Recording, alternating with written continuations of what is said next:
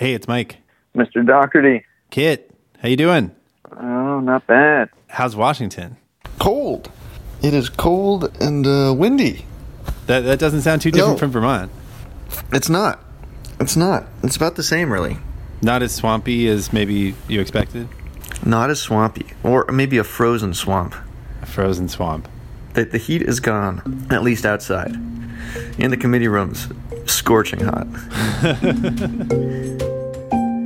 VT Digger's Kit Norton is in Washington, D.C. this week to cover the first public hearings in the impeachment inquiry of President Donald Trump.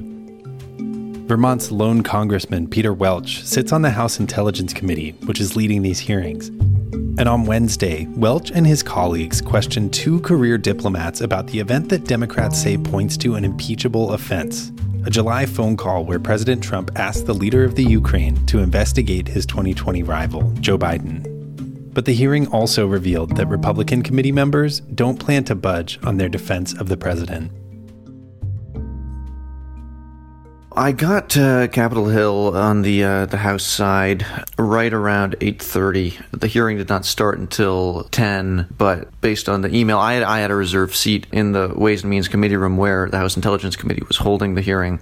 It was a cold day. It was about thirty degrees, wind chill. A lot of reporters. There were a lot of television reporters outside, uh, and and then you know you go in, you go through security, and you know it was like, you know every reporter on the eastern seaboard was here and you know it was just a long line of, of folks waiting to get into the committee room and then on either side of the door uh, massive scrums with you know tens of um, television crews So once you get inside, what's the scene in there?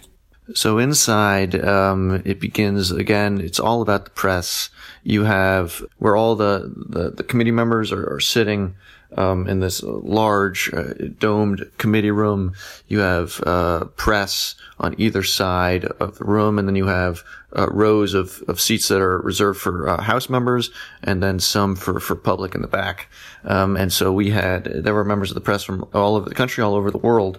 Um, I was actually sitting next to a, um, a reporter from uh, the Swedish National uh, Radio Service.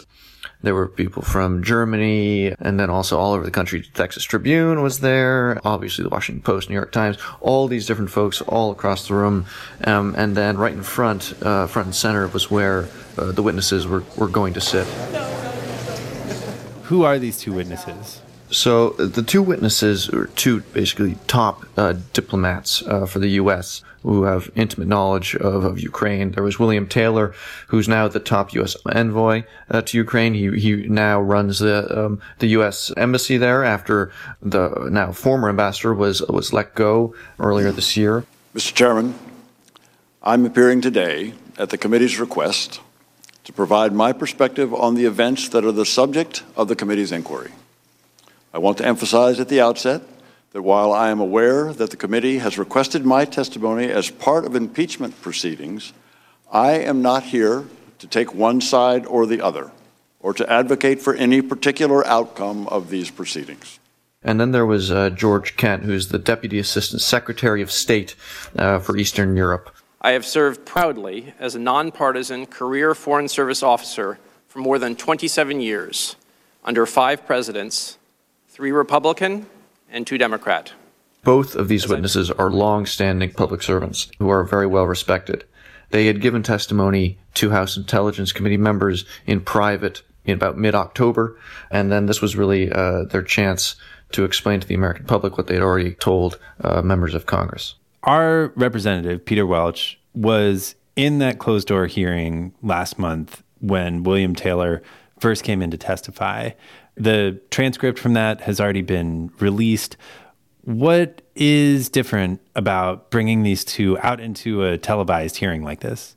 One way to think of it is, uh, you know, private depositions before the the case, you know, goes into the courts, uh, which is very, uh, it's a very common uh, way of going through any of this process.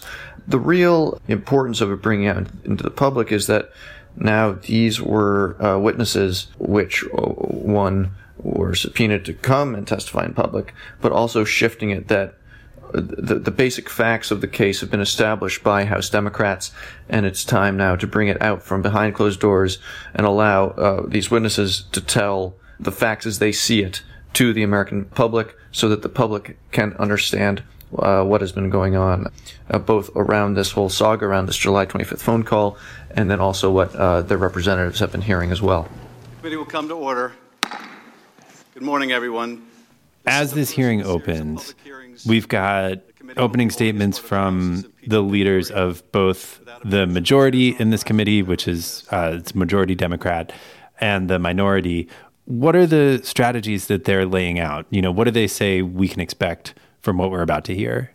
Who you have on the Democrats' side is uh, the committee chair, Adam Schiff, a Democrat from California, who's been very bullish on this entire inquiry and this entire investigation. And you ha- have him basically saying this is going to be a process that is going to be fair and equal uh, between the both parties um, and to the president. Uh, but that to him, it's very clear that the evidence points towards uh, an abuse of power uh, for personal gain by the president. If we find that the President of the United States abused his power and invited foreign interference in our elections, or if he sought to condition, coerce, extort, or bribe an ally into conducting investigations to aid his reelection campaign and did so by withholding official acts, a White House meeting, or hundreds of millions of dollars of needed military aid, must we simply get over it? Is this what Americans should now expect from their president? If this is not impeachable conduct, what is? And then on the other side, you have another Californian representative, uh, however Republican, uh, Devin Nunes, who he and other Republicans repeatedly made the case throughout the proceedings that this is a hoax, this is a witch hunt that has continued since President Donald Trump was elected. What we will witness today is a televised theatrical performance staged by the Democrats. Ambassador Taylor and Mr. Kent, I'd like to welcome you here. I'd like to congratulate you for passing the Democrat Star Chamber auditions held for the last weeks in the basement of the Capitol. It seems you agreed, witting or unwittingly, to participate in a drama. But the main performance, the Russia hoax, has ended, and you've been cast in the low rent Ukrainian sequel. And that these two witnesses, neither of them have, quote, firsthand knowledge of President Donald Trump trying to possibly pressure President Zelensky into opening investigations. And so that all of this quote unquote evidence would be moot in court. And we wait a good chunk of the day to, to hear from our Congressman, Peter Welch. As all these other representatives get up to question these witnesses, how do those strategies kind of play out? What do we hear? So, what you hear again is you have House Democrats who are making the point again and again that it seems like President Donald Trump used the power of his office to try to coerce President Zelensky into opening investigation into a political rival. Even if he was not successful in doing that, the, the motive was still there and the attempt was still there. And that's the important thing. Um, Representative uh, Joaquin Castro uh, said it very well. He spoke before uh, Representative Welch and he said, uh, you know, is attempted murder a crime? Is attempted murder a crime? Attempted murder is a crime. Is attempted robbery a crime? Neither of us is a lawyer, but I. Uh, I think anybody in this room it, could answer that question. I think that's right. I'll be. I'll go out on a limb and say yes, it is. Is it is attempted extortion uh, a crime? Is attempted extortion and bribery a crime? I don't know, sir. Basically, making the, the, the line that even though it might not have worked, it was attempted, and that that's the important part of this uh, investigation. Once we uh, get up, you know, I think we're getting towards like uh, three in the afternoon or so. We finally come around to Representative Peter Welch getting up there, taking his turn to ask some questions. What do we hear heading into his segment here? So, right before Representative Welch gets his five minutes of questioning. Jim Jordan, a Republican from Ohio, who has been a staunch defender of President Trump throughout um, uh, his time in Congress and who repeatedly throughout uh, the proceedings was given was given time by his colleagues to really, um, in their minds, turn up the heat on the witnesses. So just before Representative Welch speaks, Representative Jordan is critiquing the Democrats for not allowing and not bringing forward the original whistleblower who, in his words, got this whole thing started. Now, there is one witness, one witness that they won't bring in front of us, they won't bring in front of the American people. And that's the guy who started it all, the whistleblower. Nope. 435 members of Congress, only one gets to know who that person is. Only one member of Congress has a staff that gets to talk to that person. The rest of us don't. Only Chairman Schiff knows who the whistleblower is. We don't. We will never get the chance. We will never get the chance to see the whistleblower raise his right hand, swear to tell the truth and nothing but the truth. We'll never get that chance. More importantly, the American people won't get that chance. And then uh, Representative Welch comes in. Mr. Welch. And says, well, I have to agree with my colleague. Uh, I would be happy uh, for the person who started this to come and, uh, and sit. Uh, thank you. I say to my colleague, I'd be glad to have uh, the, the person who started it all come in and testify. And then, of course, uh, Welch is referring to President Donald Trump, uh, in this case, not the whistleblower, as Jordan is. Uh, President Trump is welcome uh, to take a seat right there. That's a pretty good zinger. It was it was one of the highlights of the day. Really, it was really it was a day where uh, neither side uh, really uh, neither House Democrats nor House Republicans were able to have a breakout moment which you know is important in these proceedings and these it is in many in many ways a production uh, however uh, in this moment uh, welch was able to both condemn the president's actions and also uh, uphold uh, the importance of the uh, investigation in just this you know couple second retort to representative jordan and I feel like just the fact that it got a laugh also kind of brought this added attention to it. It did. It got the loudest laugh by far throughout the day. Out of you know a mostly uh, you know solemn, quite serious uh, group of folks in the room, it, it was definitely uh, one of the one of the highlight moments of the of the whole uh, whole day. But then moving on from that, I mean, the substance of what he said was pretty interesting too. Tell me about what he actually asked this diplomat. Uh, well, Welch began by basically saying that, you know, President Donald Trump is welcome to attack Joe Biden and the Biden family on the campaign trail. However, when he is asking uh, a foreign uh, power for assistance, uh, that's where it crosses an ethical and a legal line. A president could change his position and our position on Ukraine. But is there a limit? There is, because our Constitution says no one is above the law. And that limit is that one cannot, even as president,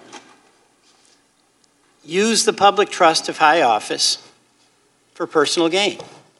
Going after a political rival is not necessarily an impeachable offense. However, the evidence President Trump tried to coerce a foreign uh, power to help him for personal gain is is how this is different. Campaign. And by the way, to my colleagues, if the president wants to attack Joe Biden and his son, he's free to do it, all fair and square in campaigns. He's just not free to change our foreign policy unless he gets his way to assist him in that campaign. That's the line he can't cross.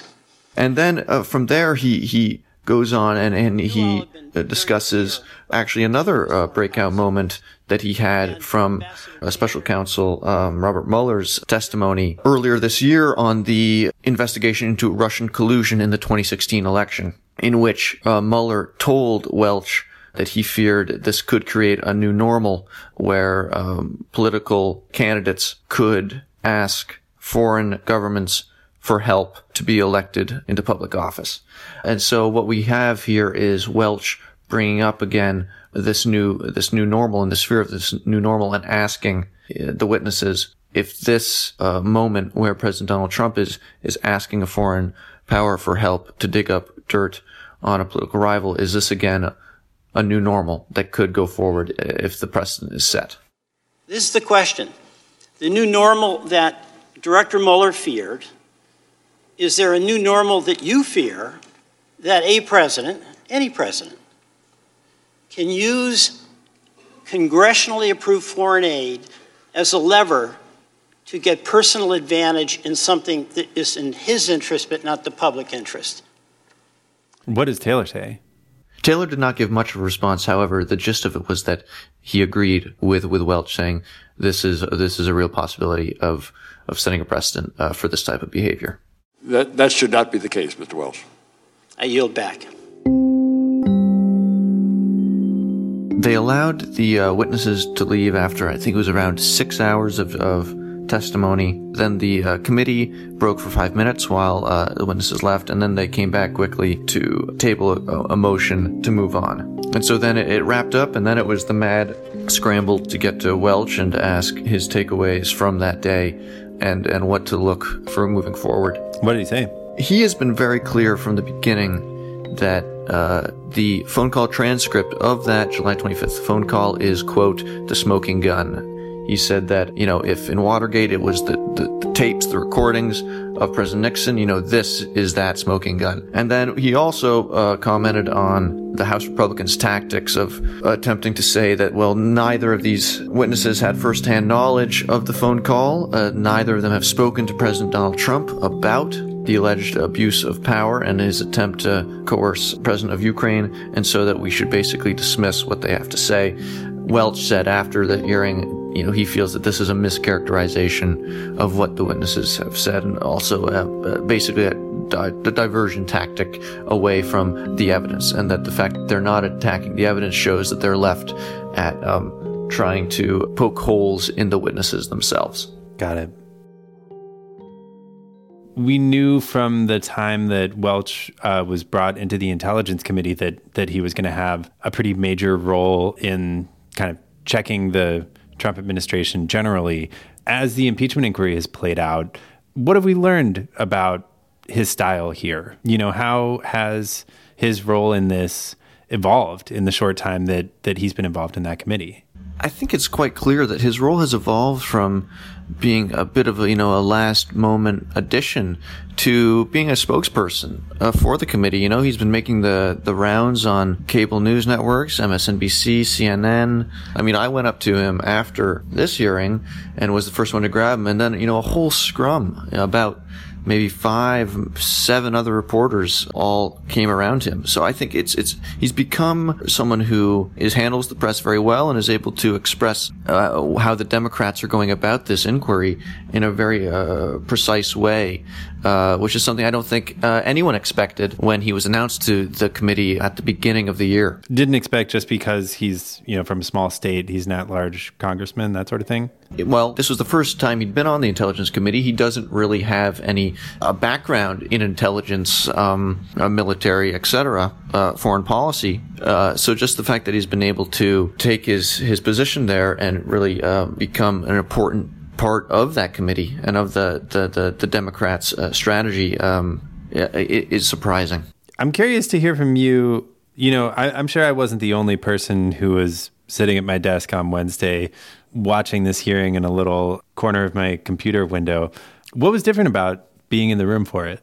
The big difference, I would say, is it's much like watching, you know, a, a, sporting event live versus on television. You get to see all the different members there you get to see the witnesses and, and catch things that are going on off camera. So, for instance, you get to see, uh, Welch, you know, scratching his head, uh, listening to something that's being asked and write down notes or, you know, head off outside, which he did uh, several times throughout those six hours. And then, you know, the conversations that are taking place between staff members and committee members. And then it's also th- during the the recesses, the five minute recesses that I think there were about two or three throughout in which, you know, people are strategizing, they're talking, they're trying to figure out how they're going to go about their line of questioning and, and their strategy. Uh, so it's again, it's much like watching, you know, whatever sporting event you may be, be seeing. You pick up on all these other details that are not uh, conveyed over television. Yeah. And it's interesting because I've heard a lot of the kind of critique around some of these big public hearings like this is that they are sort of a form of political theater or they are kind of played like a game. And, and what you're saying is that you, see that even more when you're right there in person. I mean, it's a production. There's no doubt. And you do see that. I mean, this is not this is for this is for the American public. This is for uh, television. You know, each side is trying to make their case to the public as best they can. Sometimes that's with facts. Sometimes it's with smoke and mirrors. Well, thanks for taking the time out. Uh, go get a jumbo slice. Yeah, that's what I'm, I've got to do it. Cool. Uh, we'll enjoy the rest of your time in Washington. Alrighty, Mike. Okay. Thanks, Kit. See ya.